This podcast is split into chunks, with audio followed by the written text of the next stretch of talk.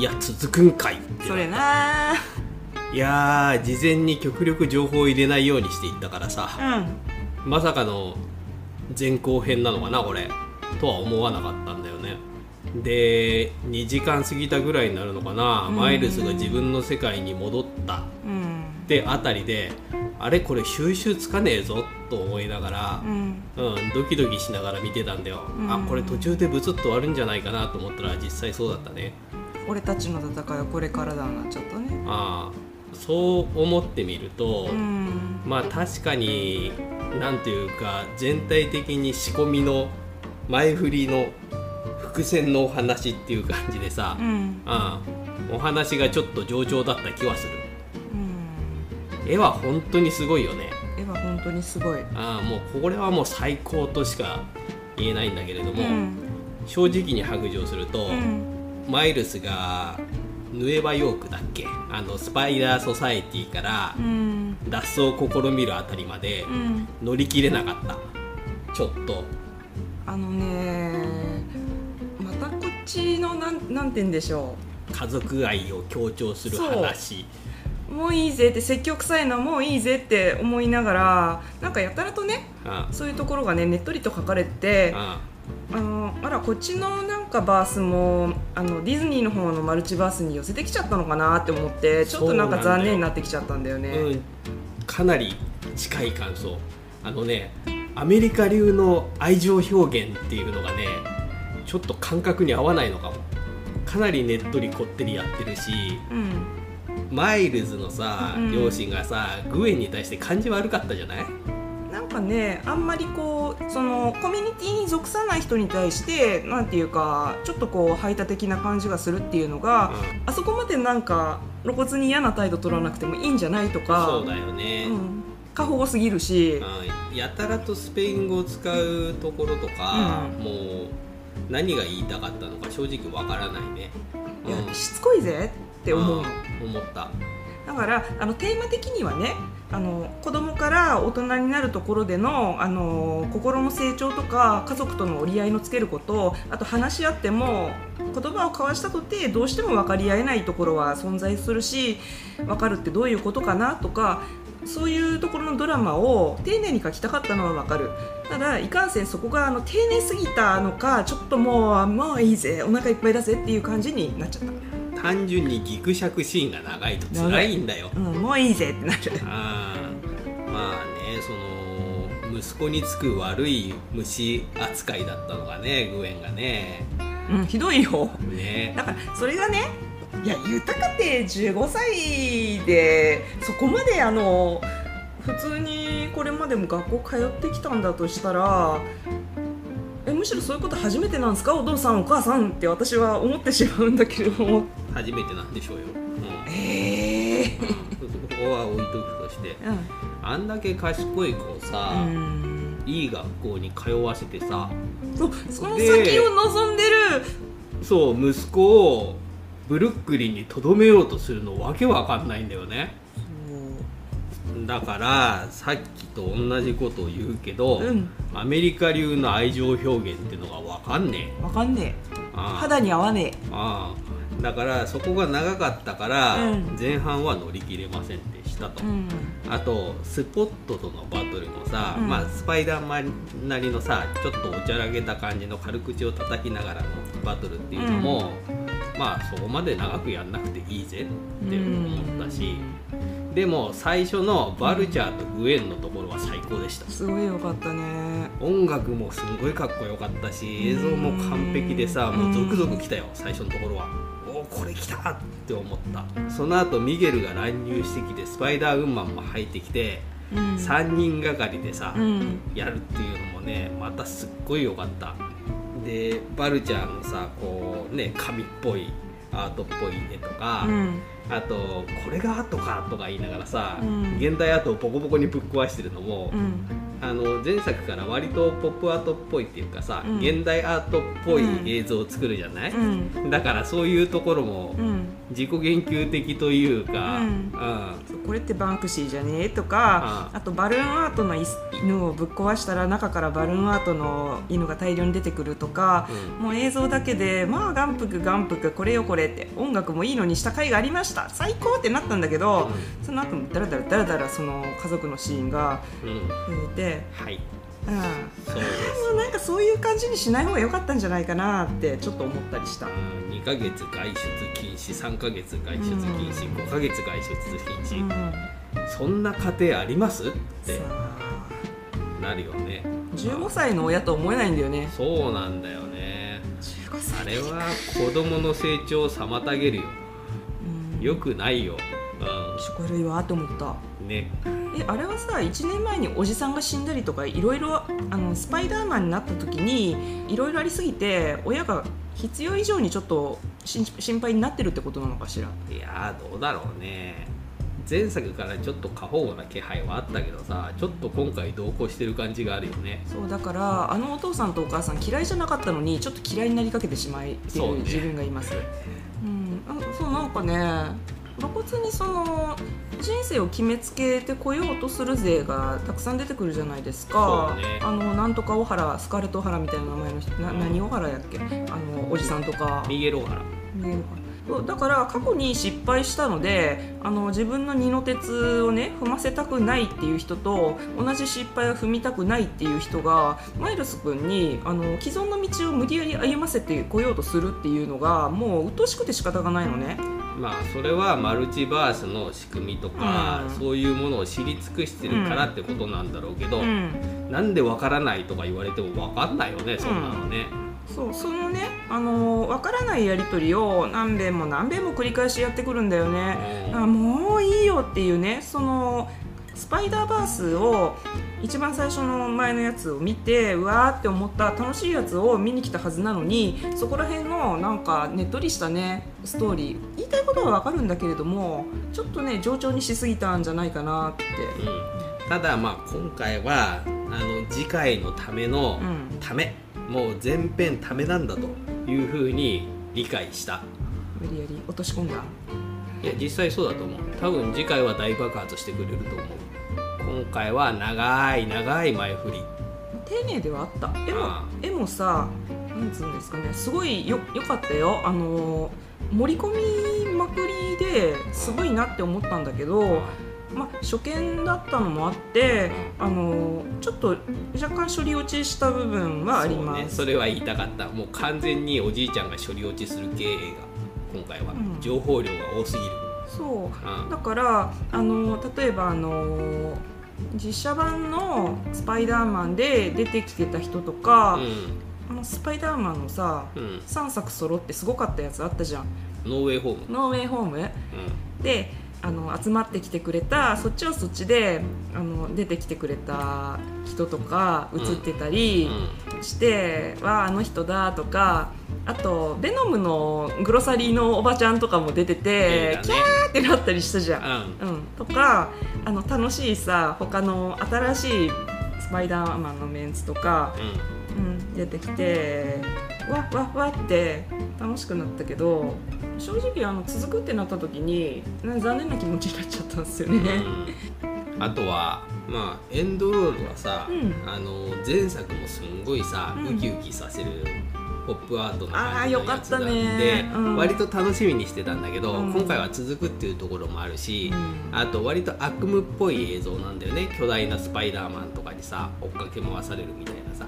今回は話の終わり方からして、うん。楽しげな映像にできないのは分かるけども。わかる。うん。ああ前作の盛りだくさん感はなくって、うん。ちょっとがっかりしたかな。そうさいあの前の前作の何が良かったってそのエンドロールまで最後まであの遊び心たっぷりで詰め込んでくれた挙句に最後あのお前だお前だお前がお前がって言ってやる変な昔のアニメ風のやつがあ入ってたりとかして最後の最後まで楽しませてくれたよって感じでもう大満足みかんで終わったわけですよ。あでも今回はさ「そのお前だお前だお前だ」が作中にパロディで入ってたね、で出てきてた。いっあぱいいた。あああいっぱいいたね、ああと思ったのがこれエブエブよなって思った、まあマルチバースネタだからね、うん、であのなんだっけこのペンタゴンと一緒に出てくブラックホールみたいな人。ななんていう名前？スポット。スポット。スポットさんはあれドーナツやろ？うんとかね。思って、うん何ドーナツって。エブエブでいうところの黒いドーナツやな。ベーグルね。ベーグルか。ううん。あだからねなるほどって。最近私自分の頭の硬さというか、うんあのこういう世界の受け止め方っていうのがあの定番になりつつあるんだなって言って割となんかそこに柔軟に対応していくべきなのかなって思うけど、んそうなの？うん、なんかいろんな可能性を同時にあなんか経験することっていうのが、うん。なんかあのなんていうのネットネイティブっていうかデジタルネイティブの人にとっては普通の感覚みたいになってきてるのかなっていうのを、まあ、いろんな人のなんかさあの感想とか読んだり聞いたりとかしててああなるほどねそういう感じ方もあるのかって思ってふーんって思いつつはあるのね。例えばインスタとかツイッターとかであ他の人の人生が垣間見えてあこんな可能性もあったのかもしれないなっていうふうに考えるとこういうマルチバースでね例えばエブエブとかでもそうだしなんか他の自分の他の可能性を見た時にえっ、と疑似体験っていうか、うんでもエブエブとは違ってさ、うん、マルチバースにいるスパイダーマンってみんな完全に別人じゃない？別の自分じゃないよね。同じような運命をなぞる別人だよね。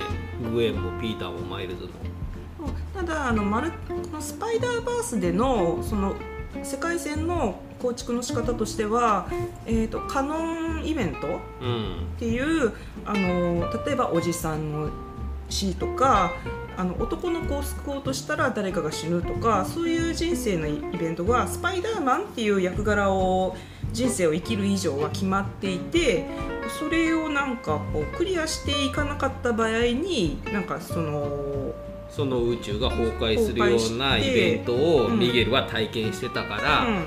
えー、とそこをちゃんとやらないと、ん。他の宇宙もうん。同じ目に遭うぞっていう考えに執着してるよね。で今回はうん「近しい警察署長が死ぬ」っていうざっくりしたタイトルのカノンイベントが行われないとその宇宙が崩壊すると。ひどいよね。うん、なんだよ近しい警察署長ってって。でグエンの父ちゃんが警察辞めたからそこは大丈夫なんだとかさ。じゃあ代わりに死ぬ警察署長って誰なんだよとかさ。うん。なるけれど、まあうん今回そこら辺で崩壊を脱するこうヒントを提示されたのかなっていうところではあるんだけどまああれだよね。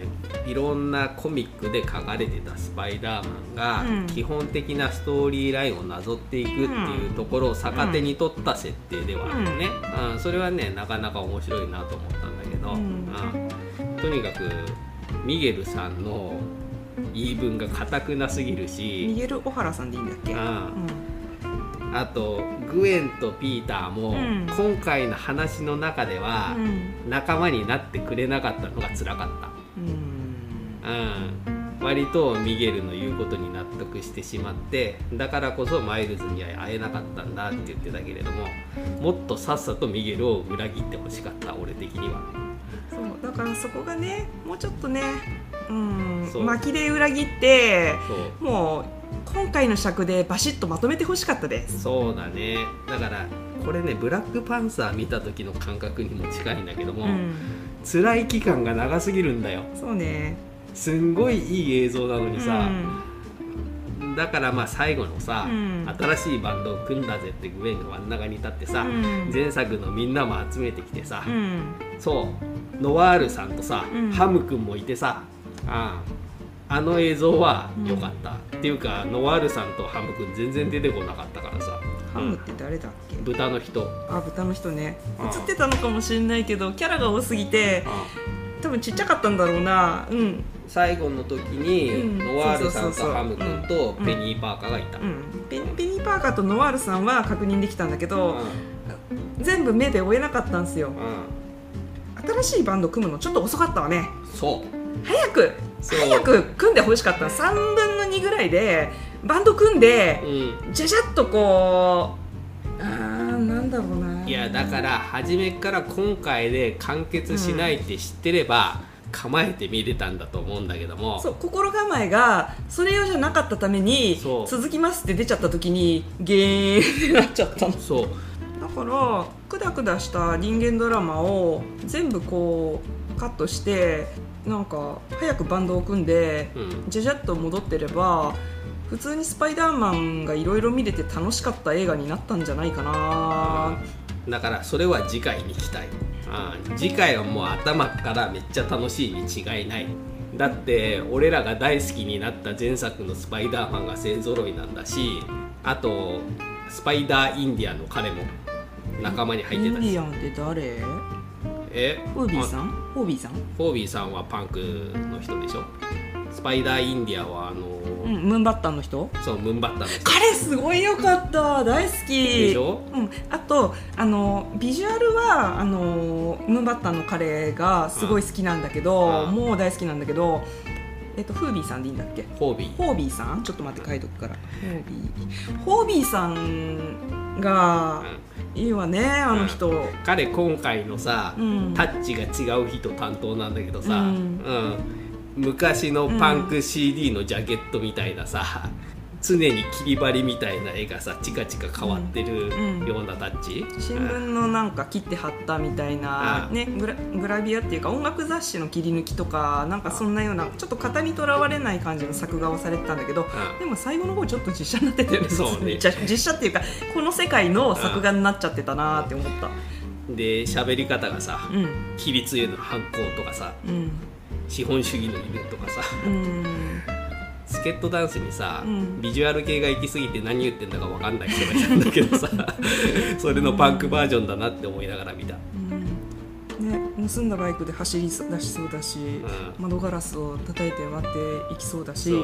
その喋ることがいちいち類型的なパンキッシュで面白かった、そうね、だから型にはまんないようでいてこれはこれで何かの型にはまってるっていう面白い人だったんだよね、そうね。その海賊版の時計とかもさ、やっぱ日本語にしちゃうとその辺はダサいポイポイントなんだろうなと思いつつも、ううんん、なんかちょっとねあれの彼が「俺は抜けるぜ」って言って離脱して、うん。あの箱をあのグエンちゃんのところに置いてってくれたっていうところはすごい良かった。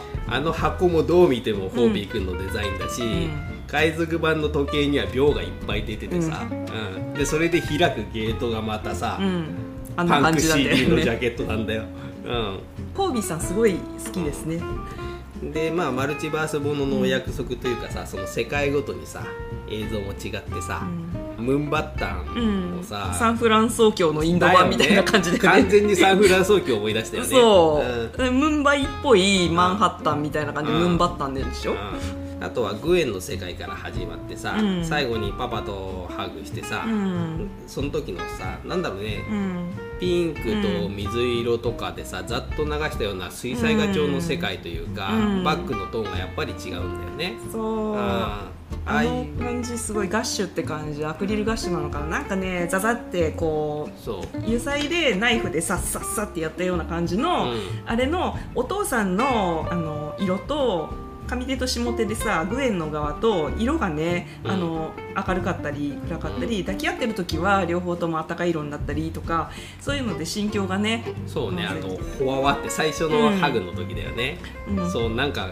オーラがボワって出てねそうだからバースごとに色のあ色じゃない。あの絵のタッチとか、うん。カラーとかがあの個性がそれぞれあって、うん。それが書き分けられててすごいよなって思うよねまずね。そうなんだよでさパンフ見ると、うん。ホービーの世界のさ、うん。絵もあるんだけどホービーの世界行ったっけ？言ってないと思う。だよね、うん。これだ。スパイダーパンク。スパイダーパンク？そのまんまだった。もね。もう悲観。う悲観だったね。ああうん。ムーンバッタンはすごいムーンバッタンだったし。ムーンバッタンだったしあとミゲルさんの世界は未来でしょ？スパイダーマン2099っていう名前だし。あれってさ、うん。西暦でナンバリングしてんの？でもさ42ってのもあったじゃん。あれって1942とかいう意味なのかな？いやあのミゲルさんの世界はアース2099じゃなくって、うん。ミゲルさんのスパイダーマンネームがスパイダーマン2099なんだよへえだから2099年のスパイダーマンってことだよね。へえうああとこれが多分オリジナルっていうか1号なんだよろうなみたいなうん。スパイダーマンとかもいたよね、ん、うん、あと日本のスパイダーマンも出てたのかな。わかんないんだよね。だからそこら辺のさネタが分かったらさすっごい面白いんだよねって思って、そうスパイダーマンラッシュのところでバババババッと出てきた人たち、うんあの元ネタが分かんないかなと思ってパンフを買ったんだがはい。特には載ってないえー、あそんなパンフ意味ある？まあそのうちすぐにネットで解説してくれる人がね出てくるんでしょうけど一人ぐらい変態仮面とか入ってないですか？こっそりね。うんいてもさうん。分かんないよね。あでも紙袋かぶってた人がいてさ。うん。ああこれ誰かなって思ったね。あのさ分かったぜパパみたいなことを言ってたミゲルさんの手下の一番右にやってた、ね、袖どうしたのって感じの人がうあれがちょっと変態チックというかパンツ履いてんのあなたみたいな心配するような感じだったんだけど、うんあの人はねパンフに載ってた、ね、袖なしジャケットの人ね。袖どうしたの？自分でハサミでジャキジャキに切っちゃったの？ビン・ディーゼルなの？スカーレット・スパイダーですタッチもね昔のアメコミタッチのまんまねこういう妙に影が濃い感じのさ、うん。絵のまんま出てきてたよね。う、ん。うん、そうね。そのそれぞれのスパイダーマンの元ネタが知りたい。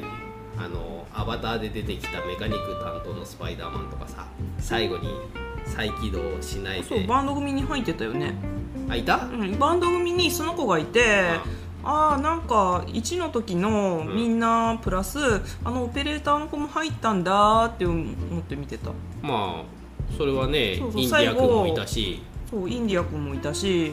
だから新生のねスパイダー組の中に、まあ、彼らも入るんかってなったんだけど。コービーさんいなかった気がするんだけども次回いいところで助けに来てくれそうだね。と思います。うんでまあだからいいとこもいっぱいあってさ、うん。今回はそのマイルズじゃないスパイダーマンがいっぱい出てきたところで、うん。最後の方で、うん。スパイダーマンじゃないマイルズもヴィランとして出てくるっていうのがさ面白いなと思ってさ、対照的で。プランターじゃなくてプランチャー？じゃなくてプラウラプラウラーー、うん、そうプラウラー版のさ、うん。編み込みのマイルズくんかっこいいじゃん。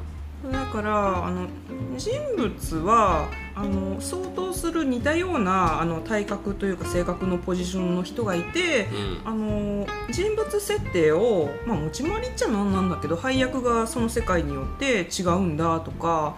たまたまそういう同じ人がいる世界だったってことだよね。アース42は。そこら辺もねなんかエブエブっぽいなーって思いながら見てたの。同じ顔ぶれであの違う配役をあの持ち回りしてるやってる感じというか。それって元いたマイルズくんの世界とうん。42だけだよね、他の宇宙はもう全然違うなって思って見てた。同じ人全くいねえじゃんって。ただう。ん。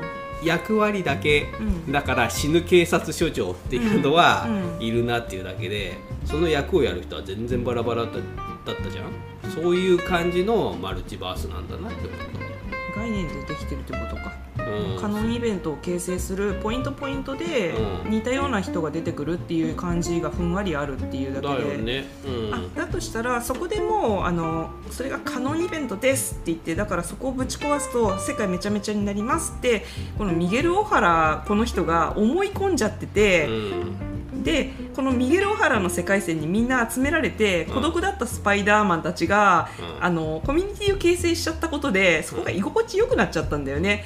だからそえミゲル・オハラが？うん、ああのミゲル・オハラとその仲間に入れてもらえたスパイダーマンたちがあのミゲルの言うこと聞いてりゃスパイダーマン的にはなんかいい感じに過ごせるみたいな感じに思っちゃったんじゃないの？うだろうね。ミゲル氏も相当いっぱいいっぱいだったしな。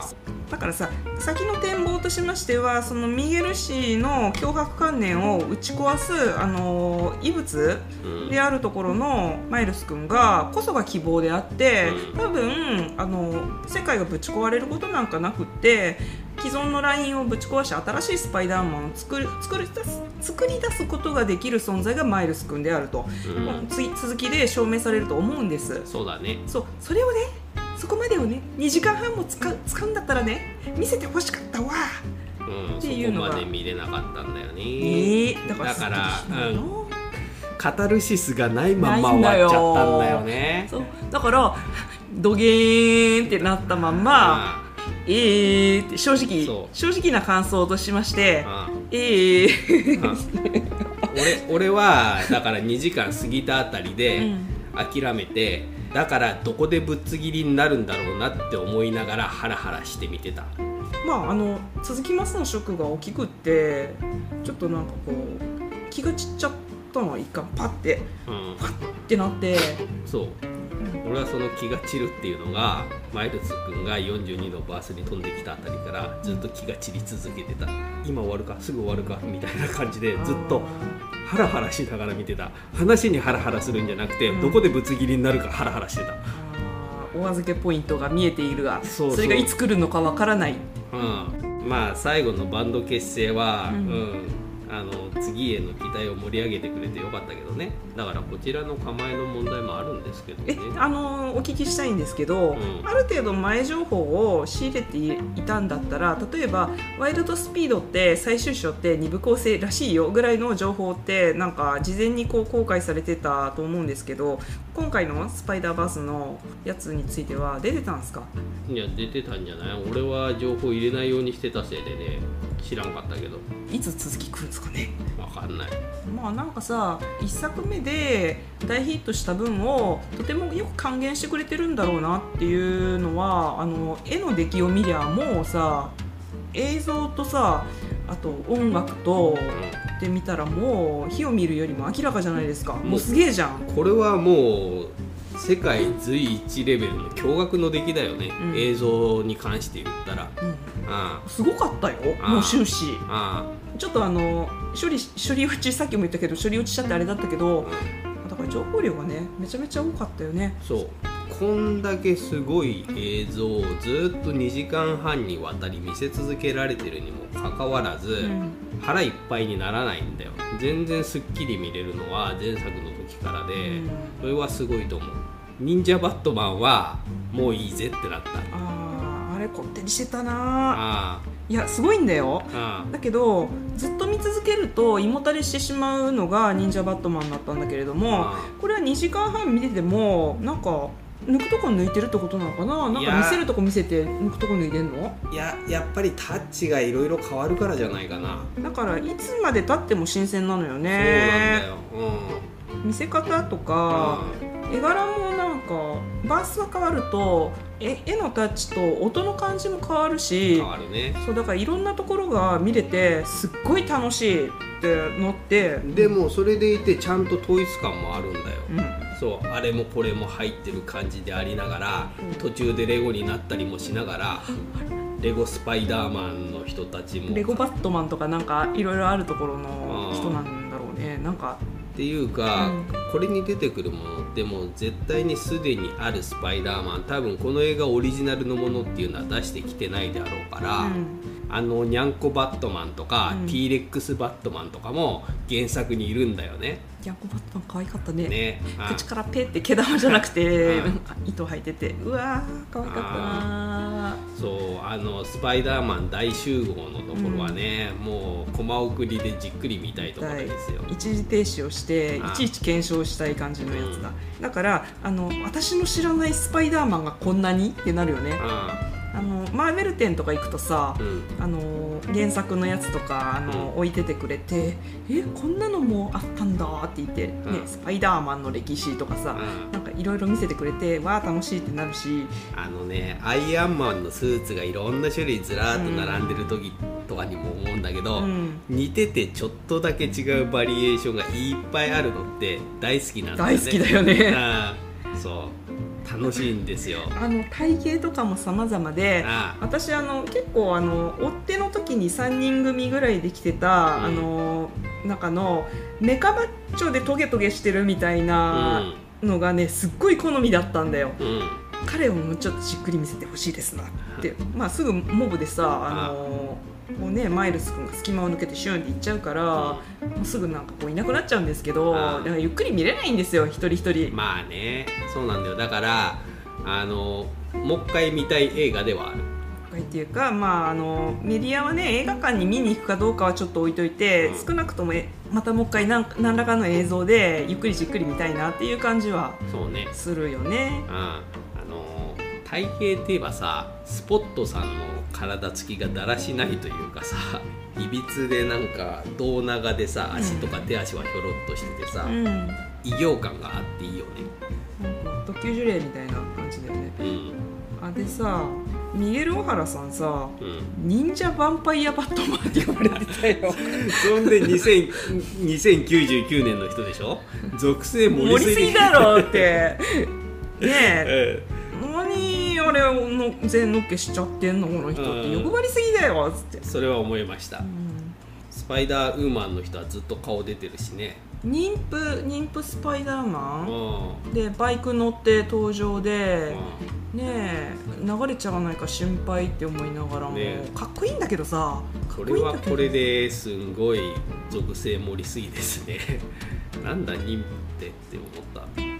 いやしかしミゲルさんさ、うんお前が雲に噛まれたせいであっあそれひどいと思った、うん。だからさそれマイルス君のせいじゃないじゃん。ねえどうしようもないじゃんね。ねえ。だからそのせいでルート42にはスパイダーマンが存在しませんとか言ってんだけどそれをなんでマイルス君に文句言うのってお前さえ噛まれなければって言ってんだけど、ん。マイルス君悪くないじゃん。なんも悪くない、そう、俺何言っとんじゃと思って。うあとあのなんかさマイルス君なんか AT フィールドをこじ開けるみたいな必殺技を身につけてたじゃん。なんかこの、なんかを中和するみたいなななんかやってたのであのミゲルさんのスーツも同じ要領でなんかバーってやったらん。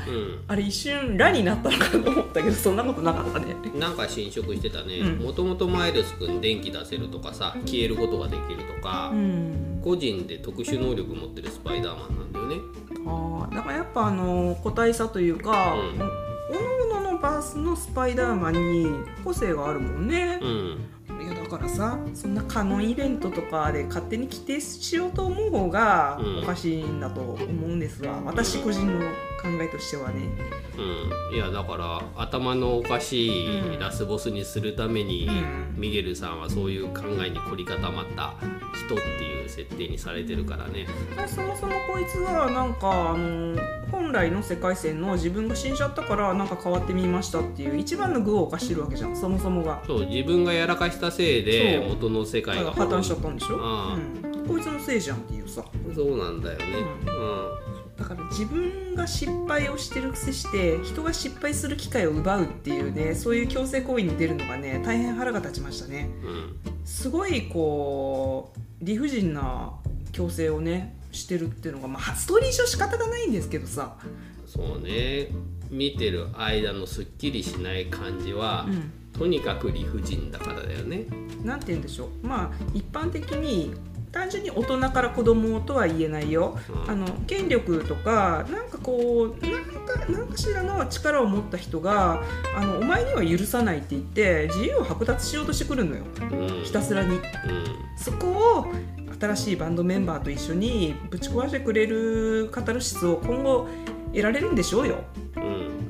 だけどねっていうね、エヴァンゲリオンの Q みたいな感じ。うん、行きなさいって言われて行って、目が覚めたらお前は何もするな。そう。何があったのかも教えてくれないでひたすら冷たく扱われるみたいな。そうね。それにだいぶ似た感覚があるね。そうね。映像が最高だっただけにね、うん、メインストーリーのがなんかねうん。すっきりしないのがあ嫌だった。すっきりしない。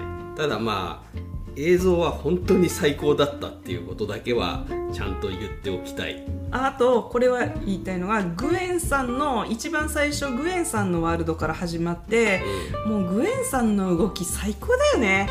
うん。バレーシューズでさうん。トーシューズでしなやかで繊細でうん。見ててファーってなるじゃん。いやもう本当にだから始まった時は開始10分で泣いてましたみたいな感じになったもん。うん、バルちゃんがねバルちゃんとグエンさんをやり合ってとかねそういうところはもう本当に良かったんですけどね。うバルちゃんって言われてなんでマイルス君仲間に入れてくれないんだよ。ん、うん、それは42の雲に噛まれた人だからミゲルさんが気に入らなかったため。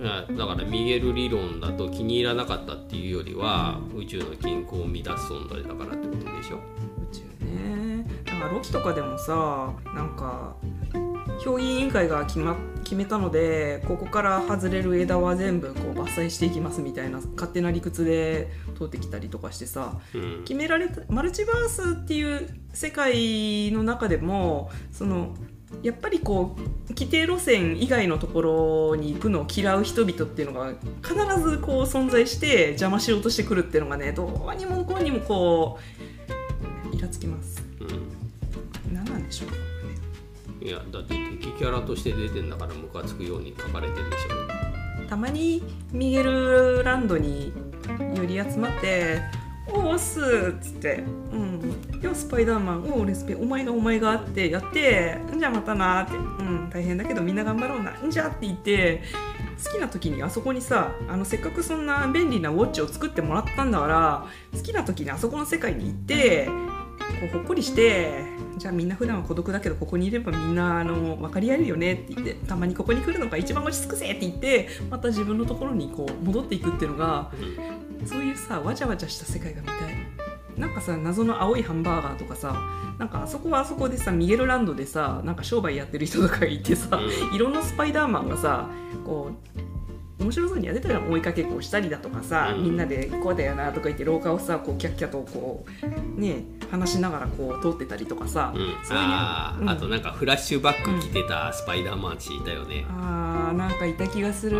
セラピストとかに話あーしなんかあれさあのームムーンナイトのあれみたいじゃなかった？あーなんかイーサン・ホークにさセラピー受けてるやつのところとかなんかさこれちょっとマーベルで見たことがあるぞみたいなシーンがなんかちゃんと元ネタあるんでしょうけど私の見た範囲のなんか既視感があるぞとかうん。そういうのからねあスパイダーマンにも老若男女とか動物とかとらわれずにいろいろいるんだなとか。見出そうと思えばつか探そうと思えばありえんぐらいいっぱいイースターエッグが仕込まれるんだろうなと思うよね、うん。だからそのこれまでに存在するのをいかに盛り込むかってスパイダーマンが大好きな世界中の人たちを喜ばせようと思ってたくさんたくさん仕込んでくれたっていうのは本当によくわかる。うん。でもうなんか、うん、知らないなりになんかこんな見せられたら楽しいに決まってんじゃんってうん。思うような嬉しい仕込みいっぱいあるんだけどもも。うね。うん。そう。うんなんだけど、なん。かなも。ね。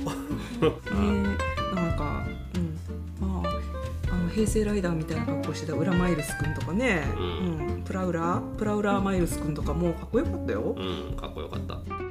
まあ雑にぶん投げると次回に期待。次回は絶対面白いと思うこれ。今回はすごかったけどスカッとしなかった。ビューンって感じだった次回は最高中の最高になる予感を残して終わったなって感じ。いや私と同じ気持ちの人あそこの劇場でいっぱいいると思うんです。続くって出た時にアングリってなっちゃった人結構いるんじゃないかと思うんですけど、ね。いや俺もそうよ。うん。次回はさミゲルとスポットとプラウラーマイルズくん全部片付けなきゃいけないんでしょ？収拾つくんすかね？